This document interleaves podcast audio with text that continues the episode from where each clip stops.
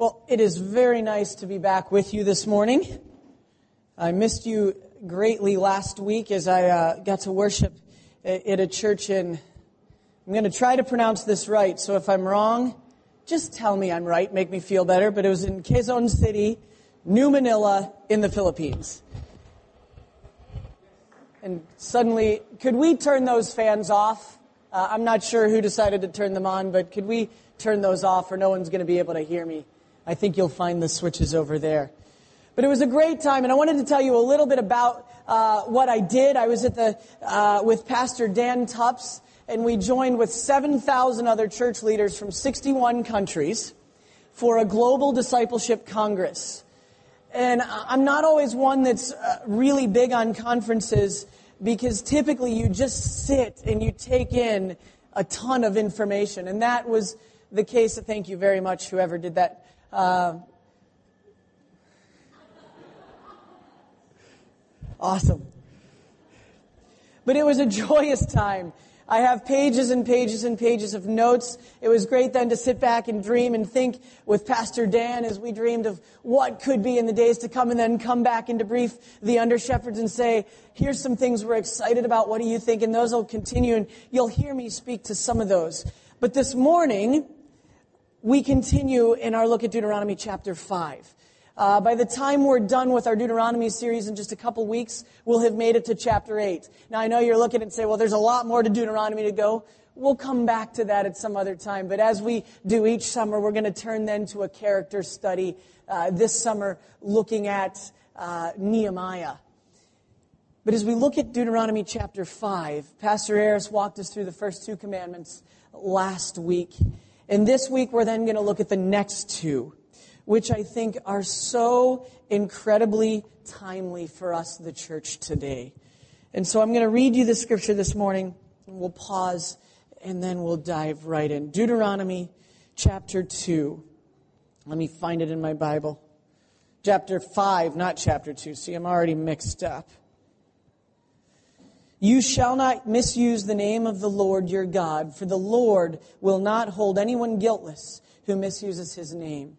That's in verse 11. In verse 12, observe the Sabbath day by keeping it holy, as the Lord your God has commanded you. Six days you shall labor and do all your work, but on the seventh day is a Sabbath to the Lord your God. On it you shall do, not do any work, neither you, nor your son or daughter, nor your manservant or maidservant, nor your ox, your donkey, or any of your animals, nor the alien within your gates, so that your, so that your manservant and maidservant may rest as you do. Remember that you were slaves in Egypt, and that the Lord your God brought you out of there with a mighty hand and an outstretched arm. Therefore, the Lord your God has commanded you to observe the Sabbath day. Lord, please Teach us from your word this morning. Open our ears. Uh, I'll pray as was prayed for me last week that you would hide me and that it only be your words this morning. That you would guide us in the meditation and the application of your word together. That we would be a church that follows where you take us. In your name I pray. Amen. I'm not sure if any of you read The New Yorker, but they're known to have comics that for the most part are kind of confusing unless you're an elite few that makes sense. Well, one time they put a comic in that was quite famous and it showed an American couple running up the steps of the Louvre, the famous art museum in Paris. And they were shouting, where's the Mona Lisa? We're double parked. Now, the point is, should anyone ever rush through the Louvre, one of the greatest collections of art in all the world? No to take in the art that is found in some place like the Louvre, specifically the Mona Lisa, you got to slow down. You've got to look intently at what's before you. You've got to enjoy the painter, the most minute brushstrokes, the things that I don't even understand. I could take some of you and you would explain the works that went on in ways that I was like, wow, I never noticed that before. But then I think about us, and I think physically, emotionally, mentally, spiritually, we often tend to be double parked, don't we? We tend to rush our ways through life. And Sunday morning worship together, what some of us dare call a Sabbath, is just a microcosm explanation of that same thing. We rush in at the last minute. We get out at the last possible, or get out at the first possible second to move on to whatever we've scheduled next. And while we're here, we're making lists of all the other things that need to go on. Or is that just me? Something tells me I'm not the only one that may wrestle with that at times. We get so uptight, allowing the schedule to be our master, that we miss the masterpiece of fellowship, worshiping our God and King together. And there's a reason, I believe, that God put the commandments, one, in the order He did, and two, that He tied them together like I believe He has here. Because He's teaching us great things about who he is, which we heard from Pastor Harris last week. That God is our God, the one true God. And then this week, as we look at the third commandment, we're told this. We're told, You shall not misuse the name of the Lord your God. The Lord will not hold anyone guiltless who misuses his name. Now, if I were to ask most of us what this commandment means, most of us say we're not supposed to swear, right? That's kind of the common interpretation. We, it's about our words. Oh, it's so much more than that. It is so much bigger. You've heard me talk about this a bit in, in other sermons, so I don't want to spend too long here, but we must not miss the heart of this commandment. One commentator says it like this. He says it's not primarily about speech here. It's probably not about speech at all, is what he says. He says, except by implication. It is about God's reputation, God's name. Israel was to behave in such a way that they must never tarnish the very name of God. They must never smear the reputation of their God and King. There was a reason that Israel had been chosen by God to be his people, set apart. It wasn't that God was simply playing favorites. It was that God was setting apart the nation of Israel to be his representatives, that this pagan world they lived in would see God through the people of Israel and begin to think that's the one true God. Because God is in the habit of using people to point others to Himself.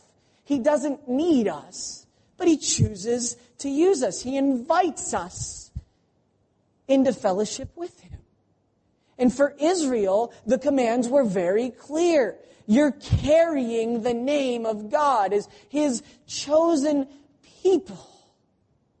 So, what are your lives, people of Israel, telling him, telling others about God? That was the heart of the commandments. When you think about it like that, it's an awful lot bigger than words. There's been books written all the time with names like, I like Jesus, but not the church, or, uh, all sorts of lists that basically say the church has tarnished the name of God. And when you wrap into the new covenant of which we find ourselves today, we have been adopted as sons and daughters of the Most High God. We've talked about that. And we are a royal priesthood set apart for the Lord. So that means, by logical conclusion, we too carry the name of the Lord with us in every area of our lives. Did you hear me say that? In every area of our lives. So, what if I did this? What if instead of doing the comfortable thing and asking you, you know, tell me about your life and what others might, or, or what you think and, and what you struggle with, what if I went to your places of work and asked other people to tell me about you? Now, some of them might say you're really, really nice. Some of them might say you're less so. Some of them I might hear, man, that person loves the Lord and they won't shut up about him. Others of you may be known as a person that can't work well with others. But we can often find out far more if we invite others to tell a little bit about our reputation, right? What if I dared ask a follow up question to your coworkers, to your friends? Tell me about that person's relationship with God from what you've observed. What do you think they'd say? You think they'd say, well, they know the right answers, but I don't see it consistently in their life? Or do you think they'd say, wow, I just can't get enough of being around them because when I'm around them, I feel the love of God in their life and I want that. It's my prayer for all of us as a church that we so passionately and well carry the name of the Lord with us that people want to be around us. I'm not that concerned with you knowing this if you won't live it out. You with me? If we are not committed to knowing and living and then carrying out the name of the Lord, we've missed the boat. The church I was at last week I was talking to Pastor Benji. Benji has become a friend, and I, I, love the man. He has this tremendous shepherd's heart. And we were talking about some of the uniqueness of pastoring a church like AIC. And then I was on a conference call back to the States with another friend that was asking me, they're looking for a pastor to fill a Chinese congregation pulpit in the States. And he was asking for some insight into that. And he said, and both said to me, it must be intimidating at times to preach at a church like AIC. And I said, Well, what do you mean? He said, Because they're all smarter than you. And I said, Yeah, that's very intimidating. And I look around and you've got doctorates, you've got patents, you've invented stuff, you're going to the best schools in the world, and I'm Mike. And I am exactly where God called me to be. Praise the Lord, I know that, because otherwise I'd be terrified. Now I'm only terrified of making sure that we handle the Word of God well. That's a good fear. But the point is, when they were saying that, they, one guy asked, well, what do you do? And I said, well, for me, the, the, the key element is one, to spend a lot of time in the Word myself, but two, make my calling and election sure. I know that God is my Father and my King. And while I am not perfect and have more flaws than I'd like to admit, He will guide my steps and He will guide my path. And I will do everything in my power in any situation to carry His name as well as I possibly can. Empowered by the Holy Spirit. It is my long desire to carry Him in every situation. I had an instance this week where we're blessed with this pool at our complex. And there's only 10 houses in our complex. And how it works is we don't actually have to pay directly to use the pool. You don't pay every time. But the thing is, and, and don't misunderstand what I'm saying here, if you'd like to come use our pool, talk to me. We'd love to make it work. But we also have neighbors, right? And we are committed to introducing them to Jesus. We've not had a lot of opportunities, but we're sure trying. And we know all of our neighbors by name. And we want so much to make sure they know we respect them. And so sometimes a lot of people want to come over at one time and use the pool. I don't think they really want to be around us, they just want free swimming where there's nobody there. And, and I thought about that and I was thinking, well, how do we handle that? And I was talking to Melissa the other day and I said, it, it goes like this. We want to be welcoming to everyone, but we also have to remember we're a testimony to the other incorporated owners of the complex we live in. And we want to make sure they know that we care about their opportunities to use the pool, which they don't use. But we want to make sure we're a good testimony even in that little thing. And to me, it's like, that's a dumb thing to care about. But yet, in the world we live in, we can find all sorts of stuff to nitpick and find fault with each other, right? So if you've got something written down, why not follow it? In the same way, God invites us to not misuse his name in any area of life. He doesn't need us to protect his reputation, he's God. But he invites us to. As a royal priesthood, how do we carry his name? My full name is Michael Richard Rose. But in eternity speak, my name is a son of God. Not the son of God, please don't misunderstand. an adopted son of the Most High God. I want, and I want to join with you in seeking the Lord with all of my heart, soul, mind, and strength, and inviting others to do the same. Can we do that? I pray that we can. I pray that we will carry His name with us so well that others see Him and us and rejoice and say, I gotta get me some of that Jesus. That is my prayer. The amazing thing on Friday at the conference I was in was the security was very different. In the Philippines, I learned that whenever you go into a building, you have someone check your bag and things. And I, I guess that's to keep us safe, and so it's reassuring and inconvenient for me because I don't carry knives and guns. But anyway, on this particular day, they actually looked in our bags and they stopped. And I watched the conference go on throughout that day, and there were just things were a little off. There were awfully large Filipino men walking around this church. Not just like overweight men, like bodyguard, bodybuilder type men. And then we realized later on why. Because they said, now we need everybody, all 7,000 of you, to sit down and stay put. Okay, why? Because the president of the Philippines, President Benigno Aquino, is on his way and will be speaking directly to you in just a few minutes. Okay, I'm an American and I'm pretty sure President Obama is never going to show up at a global discipleship conference to talk to us.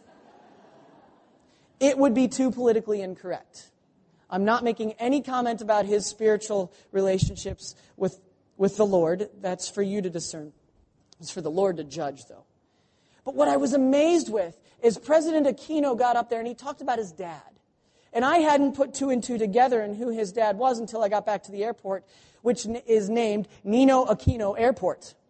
His dad, who had been assassinated at that airport. And I got up and I listened to this man. And again, I can't speak to where he's at in his relationship with the Lord. I believe he grew up in a Roman Catholic family. But he said this, and it struck me to the heart. He prayed for the people. Again, I, I don't know where his heart is at with the Lord, but he prayed a couple of things. One, that we would expand the kingdom of God wherever we go. And two, that we would do so with integrity and purity of heart. And he prayed that for 7,000 pastors and teachers when he's the president of a country, seeking to carry not just the name of his dad well, but the name of his very country. And I wonder for us, remember, our citizenship is in heaven. Our citizenship isn't in Hong Kong, isn't in China, isn't in the Philippines or America or any other country. Our citizenship is in heaven for those who know Christ. Do we seek to carry his name proudly, letting others know who we are in Christ. And that's why I love what the next commandment says. Because it goes right in. It says, okay, carry my name well.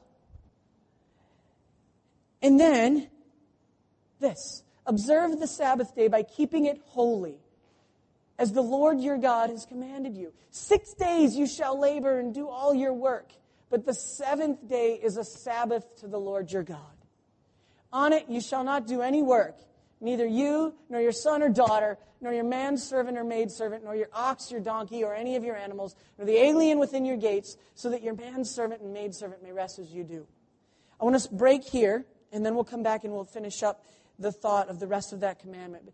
But notice where they start. Observe the Sabbath by keeping it holy as the Lord has commanded you. Six days you shall labor and do all your work, but the seventh day is a Sabbath to the Lord your God. Where do we get that idea from? Well, from our very God, the creator of the heavens and earth.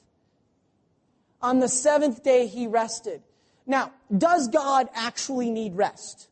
No. Psalm 121 tells us that he who watches over us will neither slumber nor sleep. Correct? So, if he doesn't need rest, why rest?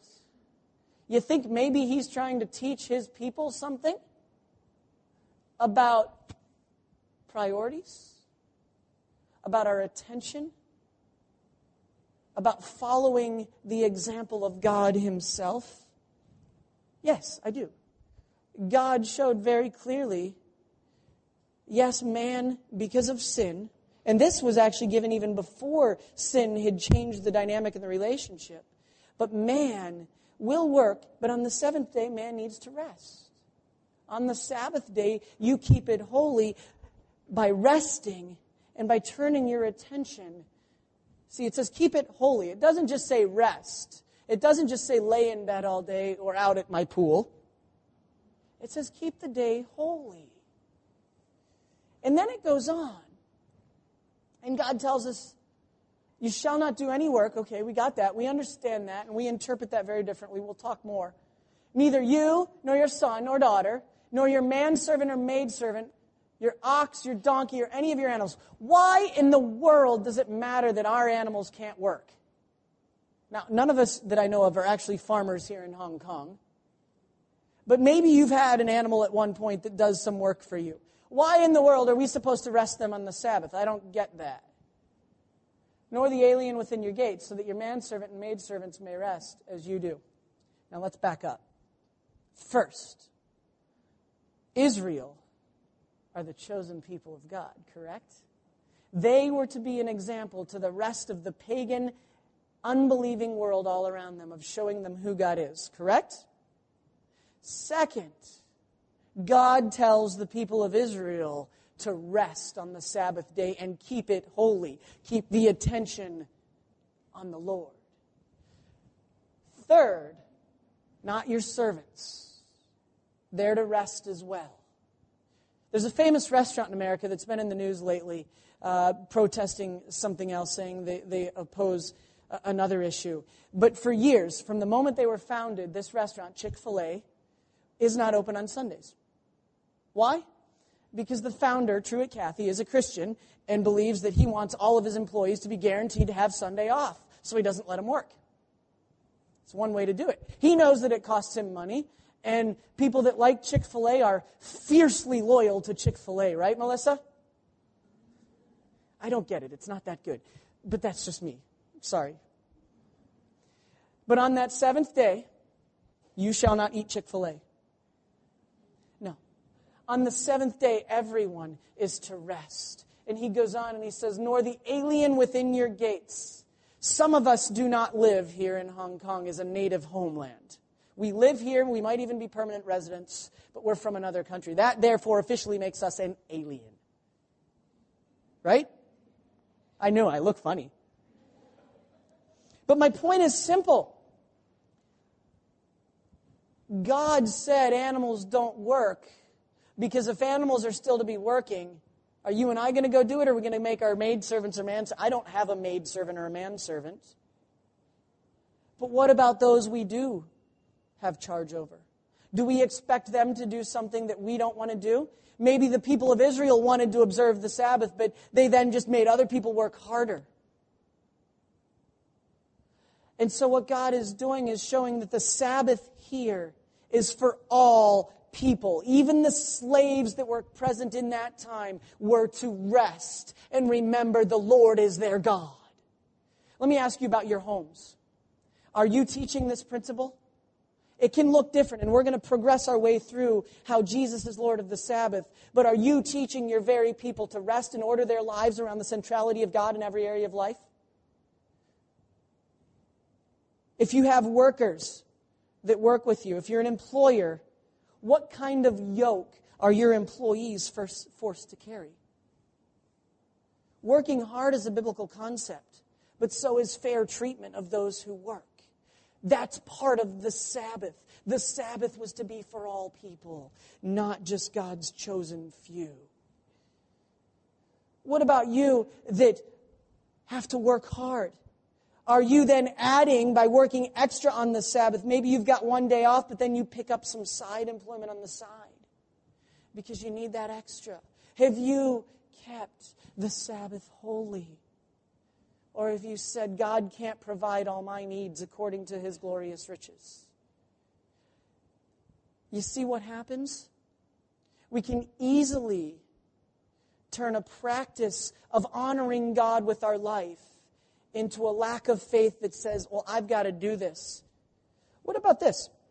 What if I asked another question? Are you modeling a balance between work and life and setting apart a day or time for the Lord.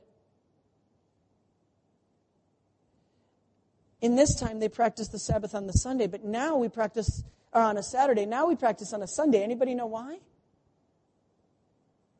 What day did Jesus Christ rise from the grave?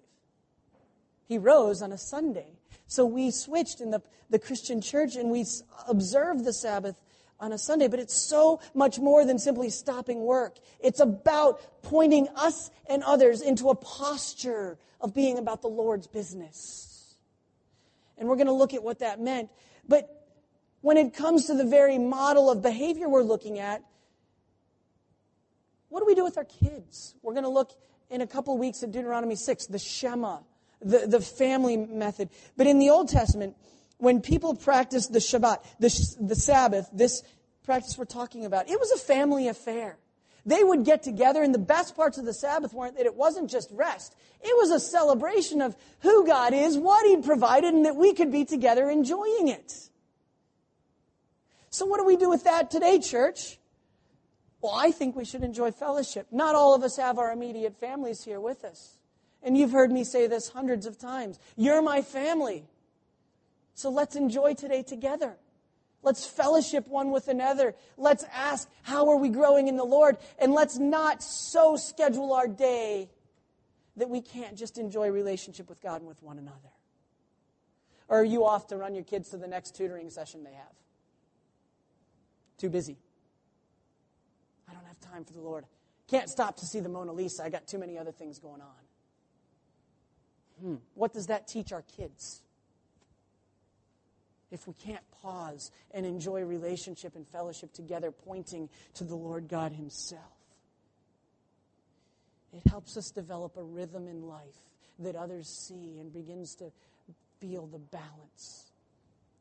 You'll talk to people that feel frantically out of balance all the time, whether it's a a banker at work, whether it's a, mom that can't keep up with the kids, whether it's a teacher that's got to grade every paper known to man in the next three weeks, whatever the example, whether it's a helper that the expectations upon them are so heavy, there's no way. And I wonder if we're almost too busy not to rest. I wonder if we so order our lives that we've ordered God right out of them, that we know the right answers but can't practice time with Him and with the church He's given us.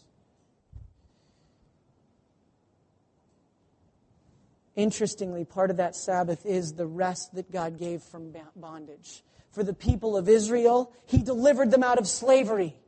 They were at peace. They were free from the bondage of slavery. Well, what does that translate to us today? We are free from the bondage of sin, those who are in Christ Jesus. Thank you. Amen. We've been set free. The Sabbath should be this joyous celebration, just as communion, that we've been set free and we remember that weekly to pause and say, Oh, Lord, thank you so much. I'm free. It was intended to be a blessing, to recharge us, to get us into a sacred rhythm with Him who created us, who's redeemed us, and who saved us. And then Jesus adds even more. He tells us, as He's talking to the Pharisees in Matthew 12, they're criticizing first the disciples because they picked some grain and ate it on the Sabbath day. And according to the law, that wasn't supposed to be the law they had added. That wasn't supposed to be. And he makes the point here that perspective is everything. God had given the Sabbath for the people, not as a way to enslave them, but to help free them. I tell you that one greater than the temple is here. Jesus dared look at those people he was talking to and say, just as he'd referred that David had gone on to the temple and eaten food that was consecrated only for the priests, David and his men, before he was king, had eaten that same food, and the priests had willingly gave it. And that was seen as acceptable. What it meant was it was teaching that the Sabbath was more than just rigid observance of a law. It was about the people of God. And Jesus is teaching us that the Son of Man is the Lord of the Sabbath. People matter more than things. People matter more than our schedules and more than our agendas. And Jesus took the time to get away and rest. And Jesus took the time to sit down and talk with people. And Jesus dared heal somebody, do common good on the Sabbath. How dare he? But he loved enough that he would serve his fellow man, even on the Sabbath. And in so teaching, teach us that the Sabbath isn't just about a rigid practice of rules it's about an engagement of relationship with God the Father and with one another. And the Sabbath is a relational idea for us today. How do I know this to be true? Well, if you flipped back just a little bit, you come to Matthew chapter 11, verses 28 through 30. And you read this. Okay, so far we've learned that God is holy and must be spoken of and represented and revered as such. He's our creator and he took a day off to model that to us, that he was pleased with his creation and we should be pleased with him. He used the observance of the Sabbath to remind Israel they had been slaves and that all people matter. And then Christ our King reminded us that He indeed is Lord of the Sabbath. He and His people are more important than tasks and strict observance. The heart of the gospel, the heart of the law is about people and relationship. The Pharisees had missed this. And now he speaks of ordering our very lives around the centrality of Christ, we like to say in the CMA. Come to me, all you who are weary and burdened, and I will give you rest. Take my yoke upon you and learn from me, for I am gentle and humble in heart and you will find rest for your souls. For my yoke is easy and my burden is light. I was so convicted of this yesterday. If you are a Facebook friend of mine, you saw my status last night was, I thought, quite witty, by the way. I was flummoxed, flabbergasted, and flustered. If you know what those words mean, it means I didn't have a good night. Because, first, I had managed to double book myself. I was supposed to be with my family at two separate places in two very different locations at the same exact time. That's not good. And I don't like when I make that mistake. That's why I keep a calendar. Well, it helps when you put the date on the right month. So on July 1st, I will happily show up somewhere that I'm not supposed to be because I think that's when I'm supposed to be there. Anyway, we got then to the place, the surprise party we were supposed to be at with part of the food that was supposed to be delivered at 7 o'clock, right on time, right when we were supposed to be there. One problem. There were all these empty parking spots, but they would not allow us to park. This is a problem because the guest, the surprise guest of honor, is coming soon. And if we don't get up there and deliver this food, the party could, uh, the, the food wasn't going to be ruined. But if they saw us waiting outside as he's delivered, this could be a problem the surprise is ruined before it starts. So after some fierce negotiations, we realized that we were not going to win. And so we were invited not to park there and to leave. So we at least allowed, or at least talked the guards into allowing us to let me run upstairs, drop off the thing that, the food that I was supposed to deliver, and say, I'm so sorry, but I'm, we're not allowed to stay because there's no parking for us. And they said, why? I said, I don't know. Doesn't work. Don't worry about it. And I was frustrated. I was angry because it took me 10 minutes to get through all these doors to get in. You know, the security here is great. Normally it's a good thing, except when I'm frantically in a rush. And they didn't seem to understand that. And so I delivered it. I disappointed people and I already disappointed one family. Now I disappointed another and I hate that. And I got home, had a piece of pizza because that makes me feel better. And I went outside to start looking at my message on rest, on how I carry the name of the Lord. And I didn't yell at anybody. There was no point. I wasn't going to win. I already knew that. But in my heart, I was troubled and I was angry and I was flustered, flabbergasted, and one other one that I don't remember what I said. Frustrated, but that wasn't it either. I should have used that one. And I got home and I went out under my rooftop. And I tried to read the scriptures, but I was still, this didn't have to happen. Why did this, eh, eh, eh, grumbling. And I looked up. And I never see stars in Hong Kong, ever. The most I've ever seen, I counted, was 12. And I don't know if you happened to look up last night, but I saw hundreds. And I was so convicted instantly that tears came down my eyes because the very thing I was supposed to preach on today, I couldn't do. I couldn't rest in my Lord. Yes, I disappointed some people. I did the best I could with the situation of what had been presented me. But in that, I was frustrated and I was weary. And I couldn't give that to the Lord and say, this isn't worth the worry I'm giving it. I'm not adding to my life right now by worrying about disappointing all these people. They've both forgiven me.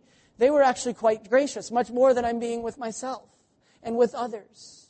I wasn't enjoying the grace that has been so given to me because I thought I had to fix it and control it. And in that moment, I looked up to the stars and I was reminded where does my help come from? My help comes from the maker of heaven and earth. He who watches over we will neither slumber nor sleep. And then I reopened my Bible and I read, Come to me, all you who are weary and heavy laden or burdened, and I will give you rest. There is nothing, whether it's so insignificant as missing one party and double booking another, or the loss of a loved one, or the disappointment at work or the maltreatment from a loved one or a coworker or an employer. There is nothing in life that Jesus Christ cannot carry on our behalf. There is nothing in our lives that Jesus Christ can't take and carry it himself and say, It's mine. My burden is light. My yoke is easy. You know what a yoke is? It's how the oxen were strapped together to move in the right direction. And and Jesus tells us, Mine is easy. The question for us today as we finish is Is He enough? When you look at the very idea of the Sabbath, when you look at the idea of a Sabbath rest for God's people, we're promised that we can rest in Him right now. And as Hebrews tells us, we will rest in Him for all eternity. How great is that? I won't even need a nap because I'll be rested. But much more than that, I'll be eternally in perfection with God, my King, and worshiping Him for all time. But while we're on earth, I can rest in peace here, not dead, dead to sin, alive in Christ, knowing that God has my life just the way He ordered it. And if I am weary, and if I am heavy burdened, He can carry it. And I need to stop taking it myself. So the question for me last night and the question for all of us today is Is He enough? Can you rest in Him? Will you rest in Him? Hannah, one of my old interns, and I used to talk a lot about this word sufficiency. She'd always want to have everything figured out. And I relate to that. I do too. And in the end, I wondered and I asked her aloud, I said, Hannah, is Christ really enough, or do you just say he is? There's a big difference. Can we rest in him? We're going to move down to the communion table. And as we sing a, a song of reflection, I want to leave you with a couple of questions. The first question is how do we carry the name of the Lord? As we prepare, the Apostle Paul tells us that man ought to examine his heart before partaking of the elements. And so I want us to ask that question very honestly of ourselves. And I want us to pause for just a couple of minutes and do so. How are we carrying the name of God with us wherever we go? The second question that follows is Have we learned to rest in Him? Are our lives, every area of our lives, both internal and external, ordered around the centrality of Christ? Is every ounce of our being and our life resting in Him? Or are we telling Him, I got this, I don't need you? I'm going to invite the worship team to come and, and lead us in a song as we prepare. But ask those questions How am I carrying the name of the Lord? And is Jesus Christ really enough in my life? Have I yielded myself to Him? Let's pray together. Lord. May our response to your commands be one of wholehearted devotion to you. Let us carry your name well. Let us rest in your Son in every moment of life. In your name I pray. Amen.